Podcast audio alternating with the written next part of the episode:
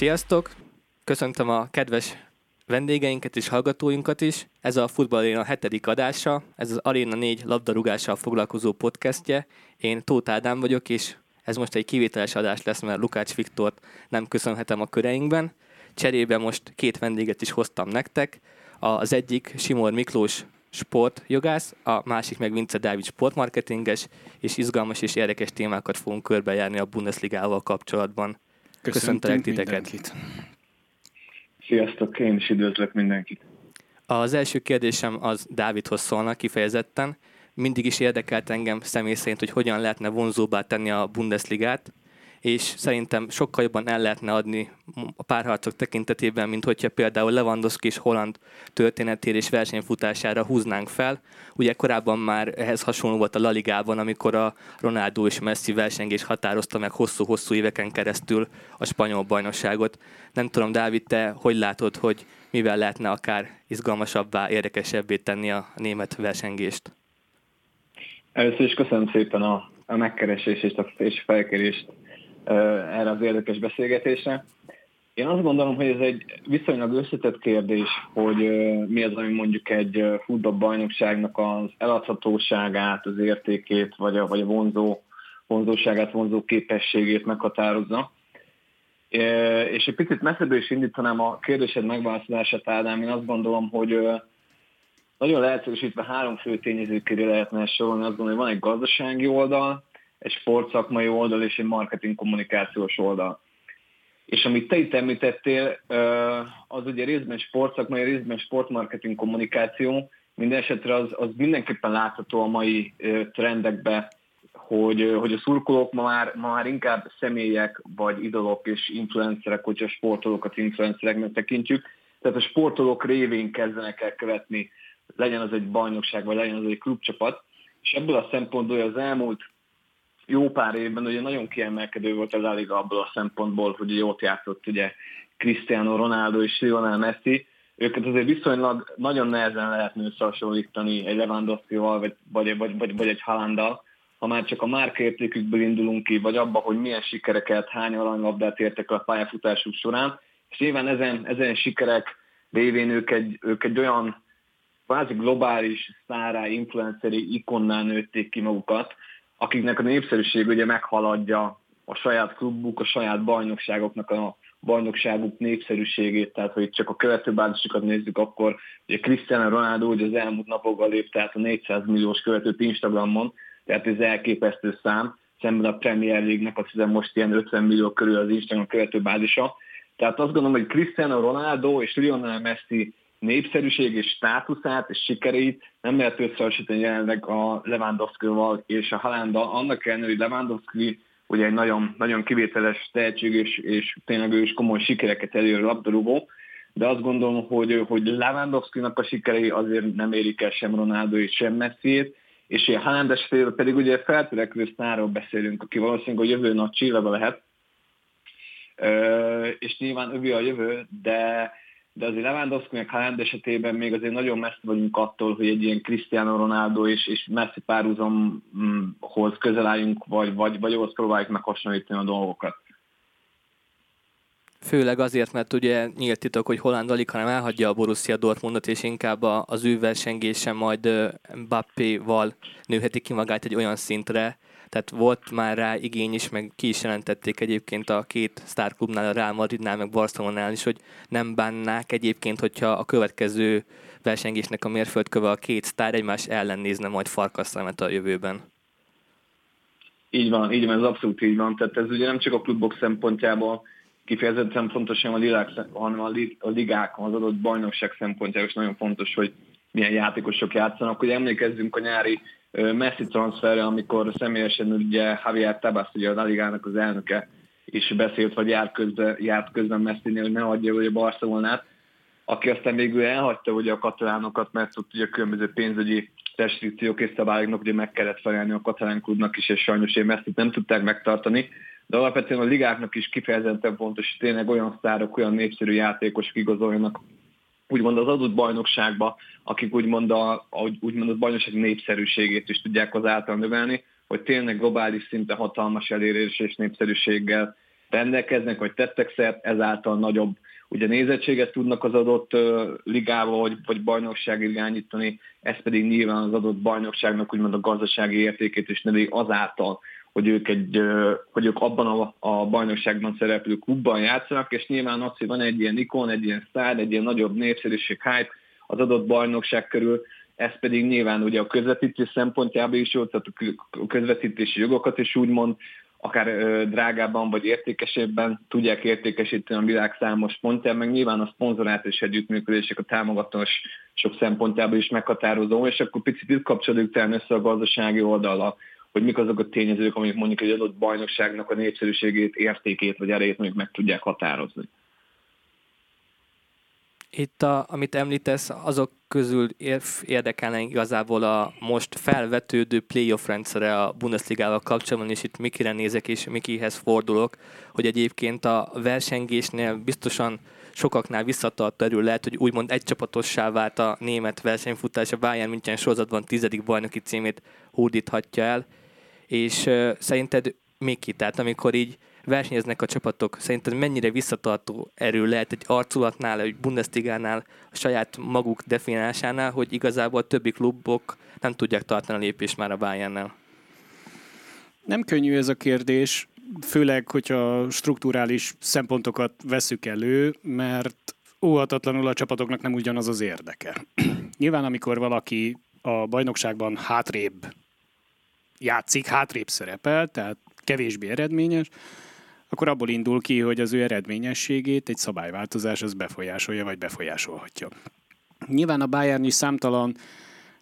kommunikét ad ki pro és kontra a playoff kapcsán, tehát néha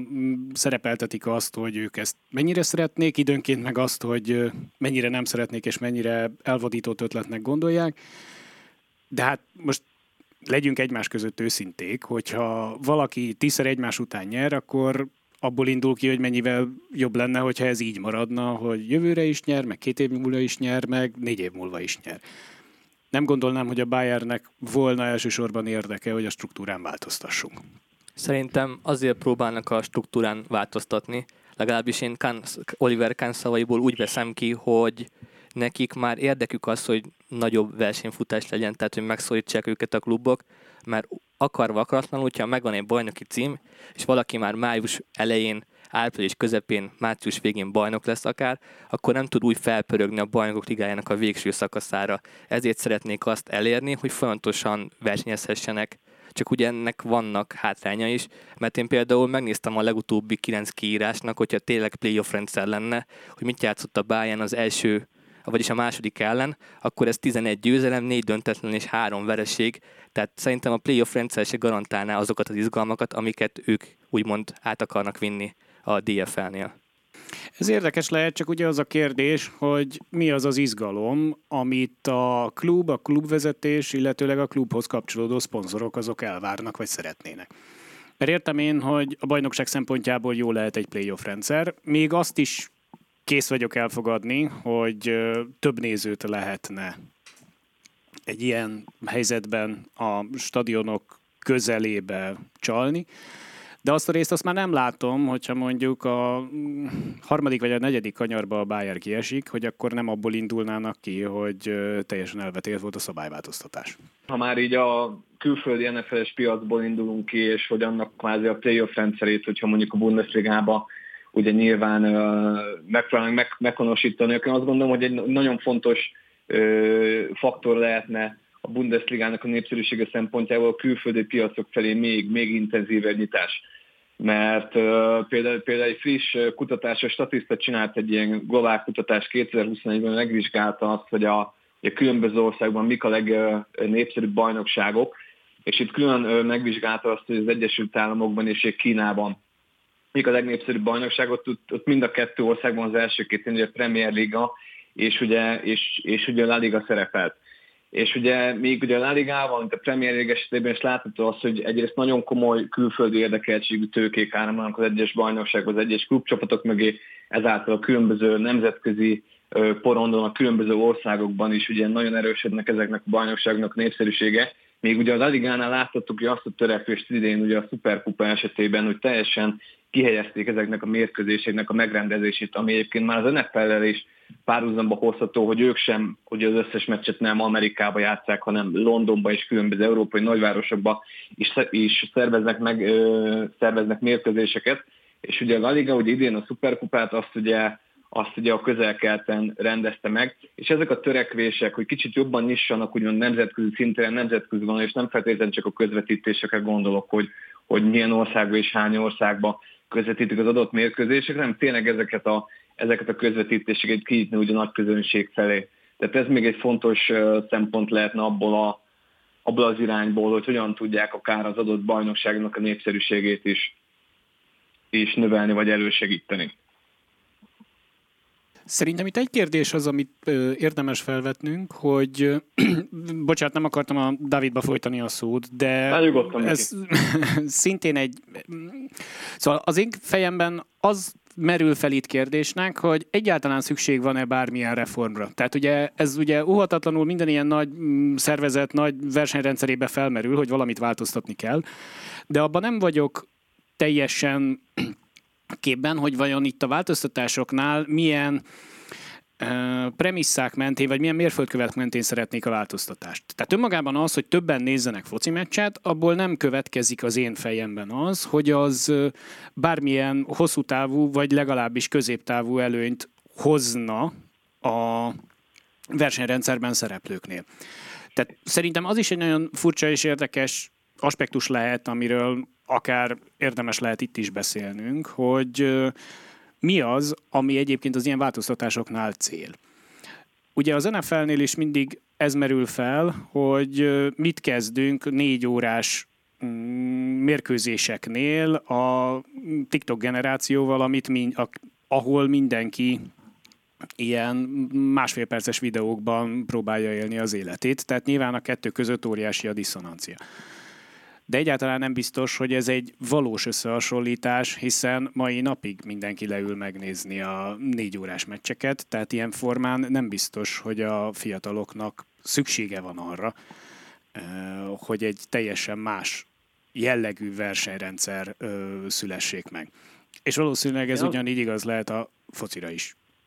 Azt gondolom, hogy ezt érdemes két felé bontani, tehát két, két felé megközelíteni, hogy Hogy, hogy azokat, a, azokat a szurkolókat, a foci, a labdarúgás, és adott esetben a Bundesliga, vagy az en ef el iránt érdeklődőket hogyan szólítod meg, és hogyan nyersz új nézőközönséget neki, egy olyan fiatal generációt, aki teljesen más fogyasztói szokásokkal rendelkezik. Ugye az látszik, hogy a tradicionális sportágak, mint a labdarúgás, a tenisz és a klasszikus olimpiai sportágaknak ugye a nézőközönsége, azért az masszívan öregedik el. Tehát, hogy, tehát, hogy nagyjából egy olimpiai sportágot átlagosan egy negyvenöt-ötven évesek néznek. Ugye egyébként van egy jó példa, ha kicsit elkanyarodunk a focitól és labdarúgástól, akkor ugye a tenisz például az elmúlt években megcsinálta azt, hogy pontosan erre a Z-generációs trendre reagálva, akiknek a figyelmét már nem tud olyan szinten olyan hosszú ideig lekötni, bevezette ezt az új szabályt a Next Gen, úgymond tornái vagy versenyrendezések keretében, amikor pont ezért, hogy egy kicsit felpörgesse játékot, mert a tenisz is nagyon jellemző, ez a több órás meccsek lehetnek, különösen, hogy csak rendszemtornákról beszélünk. Ezért vezette azt, hogy lerövidítette a szetteket, nincsen például előny, úgymond a különböző menetekben felpörgette a szervák közötti ö, időt, és hogy ezáltal egy sokkal pörgősebb, sokkal rövidebb és, és sokkal élvezetesebb mérkőzés struktúrát tudott kialakítani. Ugyanezt a, ezt a versenyrendezés formát nem vezették be úgymond minden, minden tornán, de hogy pont egy ilyen tesztjelleggel csinálták meg ezeket az évvégi Next Gen versenyeket, vagy kapokat, ahol tesztelték azt, hogy ez mennyire működik ez a formátum. Tehát itt igazából azt kell eldönteni, úgy, tehát én azt gondolom, hogy a klasszikus sportág esetében, hogy mik azok a reformok, amiket kvázi be lehet úgy vezetni, Jelen, jelen keretek és jelen körülmények között, hogy még élvezetesebbé tudjuk tenni, vagy tudják tenni a játékot úgymond a meglévő fogyasztóiknak, akik most fogyasztják. Itt nyilván bejöttnek az ilyen közvetítés, közvetítés technikai megoldások, mint az á er, vagy vé er megoldások, vagy a különböző kamerabeállítások, hogy a fogyasztók, vagy éppen a rajongók hogyan tudják követni a mérkőzéseket, és így például az o té té platformoknak, vagy az o té té platformokkal kötött együttműködéseknek is fontos szerepe lehet, ahol nyilván a rajongók úgymond személyre tudják szabni azt a tartalmat, amit szeretnének nézni abból a szemszögből, ahogy, ahogy tudják nézni. És a Kritbe jön a kérdés, amit az Ádám már az előbb is kérdezett, és amit Miki talán te is részben említett, hogy az Z-generáció, a fiatal generáció, aki TikTokon nő föl, és, és például YouTube-on fogyasztja többnyire ezeket a tartalmakat, őket hogyan lehet megfogni. Tehát én azt gondolom, hogy az ő esetükben nagyon fontos, hogy, hogy, hogy a meccseket övezően olyan érdekes kontenteket, érdekes tartalmakat tegyenek közé, mind a ligák, mind a klubok, vagy akár Amerikában ugye ebben, ebben már a játékosokat is bevonják, amik megragadják az érdeklődésüket, és ez nem, és ez nem feltétlenül a mérkőzés közvetítésén, ha mondjuk nagyon lehetős akarom mondani, akkor a tévéképernyőkön keresztül történik, hanem az olyan, hanem az olyan online platformokon, ami kiegészítik ezeknek a tartalmaknak a fogyasztását. És egyébként csak, hogy picit visszacsatoljak még a legelső kérdésre, amelyek kezdtük ezt a beszélgetést, a sportolók, tehát a sportolóknak a jelentősége. Ez az égeneráció esetében különösen igaz, hogy, hogy az ő számukra kicsit eltúlzott, azt lehet mondani, hogy nem az a lényeg, hogy mi van a mez elején, hanem mi van a mez hátulja, mi az a név, amely a mez hátulján szerepel, szerepel, és ki az, aki játszik, ki az, akit követette, ki az, aki inspirálja őket, ki az, aki ö, olyan értéket képvisel számukra a kiemelkedő sportteljesítmény kívül, amihez tudnak úgymond kötődni, és ezeket a játékosokat úgymond hogyan tudják bevonni ebbe, ebbe, a, ebbe az élmény alapú kommunikációba, hogy még vonzóbbá tegyék számukra ezeket az eseményeket. Ha már említetted a mezeket, itt érdekességként én felhozom, hogy a Bayern adta a legtöbb mezt tavaly egyébként. három egész huszonöt milliót értékesítettek a Bild szerint Európában, és a Real Madrid a második három egész három millióval kicsit meghaladt, és a Liverpool kettő egész negyvenöt millióval a harmadik. És a, ennek a tanulmánynak az az egyik érdekessége, hogy azok a csapatok szerepeltek egyébként jól, csak hogy mondtad, hogy a sokkal inkább fontosabb lett szerinted, vagy számodra, hogy milyen név szerepel a meznek a hátulján, hogy azok a csapatok szerepeltek klasszikusan jól, akiknél a játékosok már hosszabb ideje változatlan csapatkerettel mozogtak, úgymond. Tehát a Dortmund és a Gladbach is kiemelkedő ebben, hogy nem nagyon változott a keretük, ezért a szurkolóknál megvolt úgymond az a biztonság, ami alapján választották ezeket a csapatokat. Egyébként a Dortmund is a legjobb tízbe még belefért. Igen, én ezt elsősorban inkább a fiatal Z-generáció szempontjának a megszólítása kap. Uh-huh. Hát ugye ezek a, ezek a sportról beszélünk, egy Haalandról, beszélünk egy Viníciusról, beszélünk egy Mátéról, ezek teljesen más közegben szocializálódnak és nőnek fel, mint a, mint, mint a korunk nagy sztárjai, beszéljünk egy Benzemáról, beszéljünk egy Lewandowskiról vagy Ronaldóról. Tehát ők már a social media világában nőttek fel, és úgy kezelik ezeket a felületeket, mint hogy otthon lennének. Tehát gondoljunk csak abból, hogy azt hiszem a, azt hiszem a két évvel ezelőtti világbajnokság ugye, ugye az egyik szponzor, ugye Pogbával csinált ilyen különböző tartalmakat, hogy a, hogy a Pogba tartalmain keresztül mutatták be azt, hogy mi történik a franciák öltözőjében, és ez, és ez egy nagyon sikeres kampány volt annak érdekében, hogy egy érdekes módon, egy érdekes tartalmakon keresztül szólítsák meg a követőket. Tehát abban, hogy, hogy azt gondolom, hogy a, hogy a labdarúgást és a sportot közel lehessen vinni, és vonzóvá lehessen tenni, úgymond a fiatal generációk számára, abban én azt gondolom, hogy meghatározó szerepe van ennek a most feltörekvő fiatal generációs sztároknak, egy Kamavingának, egy Viniciusnak, tényleg egy Mappénak, Haalandnak, akik már tényleg otthonosan vannak ilyen a social media platformokon, nagyon ez egy TikTok, egy Instagram, és ott tudnak olyan tartalmakat akár közzé tenni, amik, amik, amik, amik, amik megszólíthatják a fiatal generációt, és érdekesíthetik számukra az adott klubot, az adott mérkőzés, vagy éppen az adott sportot. Itt egy érdekes kérdést vetnék fel, mert hogyha szintén egy kicsit párhuzamot próbálunk vonni az en ef el-lel, akkor ott ugye ez a mai napig a shownak a része, hogy mindenki mindenféle social media felületet alkalmaz, illetőleg a mérkőzések előtt, alatt, között mindenféle formában oda tud menni hozzá az újságíró, hogy kérdezzen. Tehát értem, amit mondasz, Dávid, a Z-generációval, de azt el tudom képzelni, hogy ez szintén klubvezetői döntés, vagy ö, versenyrendszer vezetői döntés lehet, hogy na már pedig holnaptól mindenkinek ezeket kell használni, és akkor nem is kell kötődni ilyen formán a fiatalokhoz, be lehet ezt vezetni. Benzemánál hát igen, ezek, hát ezek ugye kulturális különbségek, azt gondolom, az amerikai show business, meg amikor az en ef el vagy az en bé á is felépül, nyilván tehát ebből sokat tudna profitálni, sokat tudna tolni, azt gondolom, az európai labdarúgás.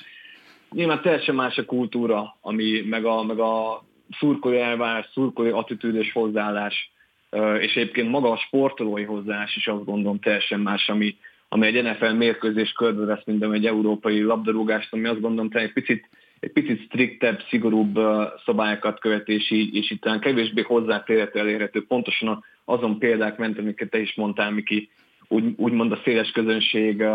felé. De azt gondolom, hogy mindenképp ez egy olyan út, amit, amit járni kell, és egyébként ezt uh, szerintem szépen lassan kezdik felismerni egyébként a, az európai labdarúgóklubok és európai labdarúgó bajnokságok is, hogy tényleg az ilyen, ilyen szintű uh, online és social media kommunikációba és hozzáférhetőségbe fektetni kell. Nyilván most azért a Covid átírta ezeket a szabályokat, hogy, hogy mennyire engedik közel, úgymond a játékosokhoz, a szurkolókat közvetlenül, de, de nyilván tehát ez az egyik út, ami ugye nagyban megdobhatja az egyes bajnokságok, és akkor adott esetben a Bundesliga népszerűségét is, de mondom, tehát szerintem a Bundesliga esetén az alapvető kérdés az az, hogy milyen olyan gazdasági ö, tényezőket, gazdasági jogszabályokat, vagy támogatásokat tudnak hozni például a Bundesligába, hogy mondjuk a Bundesliga csapatok megengedhessék azt, hogy tényleg nagyobb sztárokat jelentős fizetéssel le tudjanak igazolni. Na picit, ha most a közelmúlra tekintünk, akkor ugye Ronaldo, amikor Juventusba igazolt, akkor ő számára ugye azért tudott odaigazolni ugye az olasz bajnokságban, mert volt egy olyan szabályzat, amit meghozott az olasz kormány, hogy neki x évig nagyon minimális, vagy szinte nulla adózást von maga után az a keresete, amit a Juve-ban keres. De ugyanígy van, van egy, ugye én David Beckham passzus vagy jogszabály is, ugye a La Ligába például, ami szintén a hasonló külföldre igazolt játékosok vonatkozik, ami által megengedheti magának ugye a spanyol bajnokságban szerető klubok, hogy nagyon kedvező adózási feltételekkel tudják leigazolni ezeket a játékosokat. És akkor itt ugye a képbe az is, hogyha nyilván, tehát hogyha mondjuk a Bundesligában egy ilyen szabályozások be lennének vezetve, akkor nyilván valószínűleg a Bundesliga csapatai is nagyobb valószínűséget tudnának olyan sztárokat, játékosokat leigazolni, és vonzóbb is lenne a játékosok számára, hogy Bundesligában játszanak, és akkor nyilván szépen lassan el tudna kezdeni építkezni maga a Bundesliga és, és a Bundesliga márkájának úgymond a vonzósága is. Ugyebár a német egyesületek és klubok tekintetében, tehát van egy gazdasági visszatartó erő, ami az ötven százalék plusz egyes szabály, ami kimondja, hogy gazdag mecénások és tulajok nem tűnhetnek fel, ha csak el nem töltenek viszonylag sok időt egy klubnak az élén. Tehát itt azért nem tudnak megvalósulni az úgymond szuper átigazolások, amit említettél, és ezért is vetődött fel komolyabban ugye a Superliga esetén, hogy a klubok, a Dortmund egyébként úgymond hajlandó lett volna váltani éppen ezért, mert így tudnák el, eltávolítani azt a rést, ami a Bayern és a többi klub között van, hogy pénz által még több játékos, még több sztárjátékost oda csalogatni, és ugyebár megtartani, mert a Dortmundnál semmi baj sincs azzal, hogy felfedezik az éppen aktuális sztárt, lássuk most Haalandot, vagy Bellinghamet, csak nem tudják megtartani. Mert vagy a Bayern viszi el, vagy a Real Madrid, vagy a Barcelona, vagy a Manchester City. Igen, tehát én nem mondom, hogy ez egy feltétlenül jó irány, amit, amit most látunk, hogy például a Premier League-ban Newcastle-t is megvásárolta egy kőgazdag olajsejk, és hogy a Manchester City, meg ugye a pé es gé mögött is olaj, olyan tulajok állnak, akik, akik hatalmas pénzt tudnak belefektetni a klubokba. Tehát nem mondom, hogy feltétlenül ez egy jó irány, de hogy én azt gondolom, hogy, hogy mindenképp egy olyan irány, ami, ami, amit hogyha versenyképes akar lenni mondjuk a Bundesliga, akkor mindenképpen meg kell fontolni. És pont erre mondtam, hogy, hogy, hogy akár érdemes olyan szabályozásokat bevezetni az adott ország vagy bajnokságokba, amik, amik lehetővé teszik ezeket a lépéseket, mert azt látni kell, hogy a futball most már nem csak sport, hanem globális biznisz. Tehát ebbe, tehát ebbe globálisan látnak üzleti lehetőséget és befektetési potenciált az olyan vállalkozások, olyan cégek, olyan szervezetek, vagy éppen országok, akik, akik mondjuk a saját maguk turizmusát, imidzsit, értékét ezáltal tudják növelni. És nyilván ez visszafelé is hat, tehát azt, hogy mondjuk belefektetnek egy ilyen klubba, az az, az, az adott befektető országban is növeli a klubnak a népszerűségét. És, és igen, tehát a Superliga az alapvetően többek között ezért is jött létre, hogy megpróbáljanak egy olyan, egy olyan rendszert kialakítani, hogy, tehát aminek nyilván az volt az alapfeltétele, hogy ugye a, a futballrajongókat, ugye ezek a nagy összecsapások érdeklik alapvetően, hogy a nagy klubok csapnak össze, és ez az, ami tudná úgymond a labdarúgás népszerűségét is növelni globálisan, hogy hétről hétre ilyen összecsapásokat láthatnának. De hát ugye ezt tudjuk, hogy ugye széles körben nagy nem tetszést váltott ki. Nekem azért fura ez, amit mondasz, mert hogyha itt egy kicsit szétszeleteljük azt, amit idáig beszéltünk, tehát önmagában az én fejemben nem tud a német bajnokság attól népszerű lenni, hogy közelebb hozzuk az emberekhez. Illetőleg az is egy, ugyanennek a fának egy másik ága, hogy ha a Bayern Münchennél ugye megvannak a nagyon gazdag szponzormecénások, a többi klubnál ez kevésbé. Ezt sem gondolom, hogy ö, ilyen m- közösségcsalogató vagy közönségcsalogató megoldásokkal ez változhat. És hogyha itt megint visszacsapok egy kicsit unalmas jogászba, akkor abból indulok ki, hogyha ezeket a struktúrákat megváltoztatjuk, akkor függetlenül attól, hogy nyilván itt a, az emberi márkának különös jelentősége, értéke, meg közönségvonzó szerepe lehet, de ezzel nem biztos, hogy megoldódik az, amiről itt beszélünk. Tehát önmagában az, hogy lehet-e mecénás, illetőleg milyen formában van mecénás egy klubban, és hogyha itt visszatérünk az eredeti kérdésre, akkor a német bajnokságnál ugyanez, abból nekem nem az következik, hogy ezt ilyen módon lehet megoldani, hanem az, hogy hétfőről kedre átírjuk a szabályt, és mondjuk azt mondjuk, hogy akkor holnaptól mindenkinek lehet, vagy azt írjuk, hogy holnaptól senkinek se lehet. És azzal tud változni a, a rendszer. Részben egyetértek veled, Mik, mert én azt gondolom, hogy pont azt mondtam, hogy,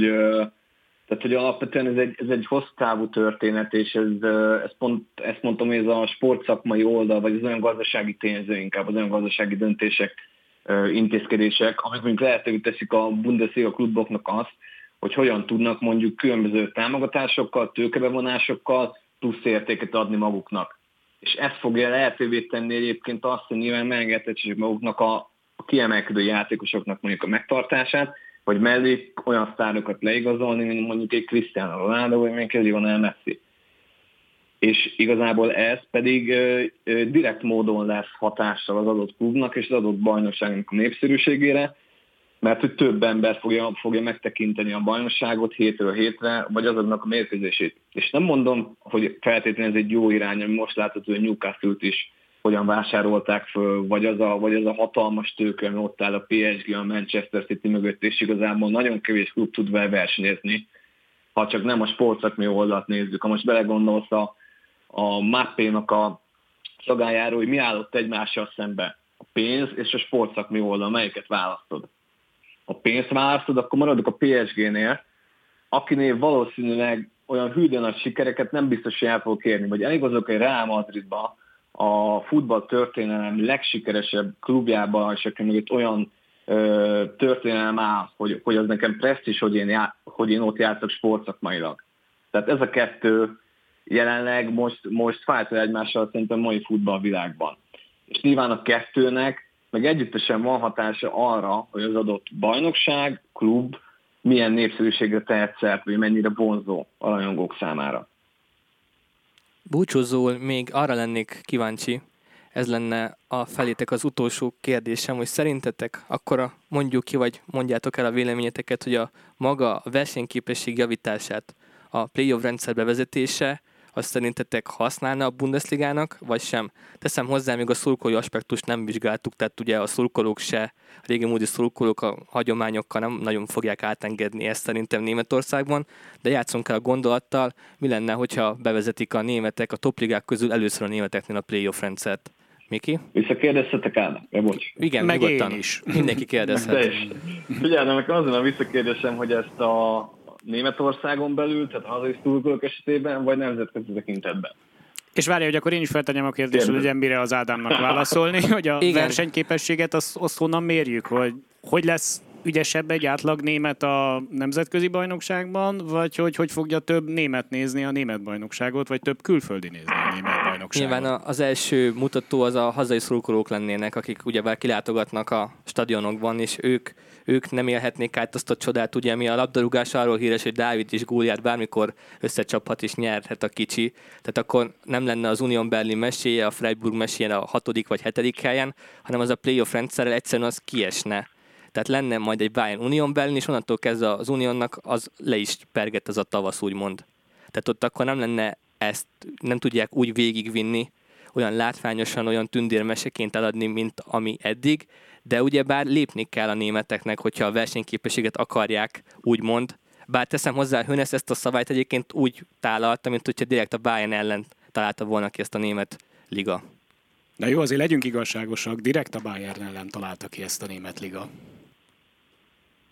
Én ezt az álláspontot is megértem, de, de ahogy már korábban rávilágítottam, szerintem a Bayernnek is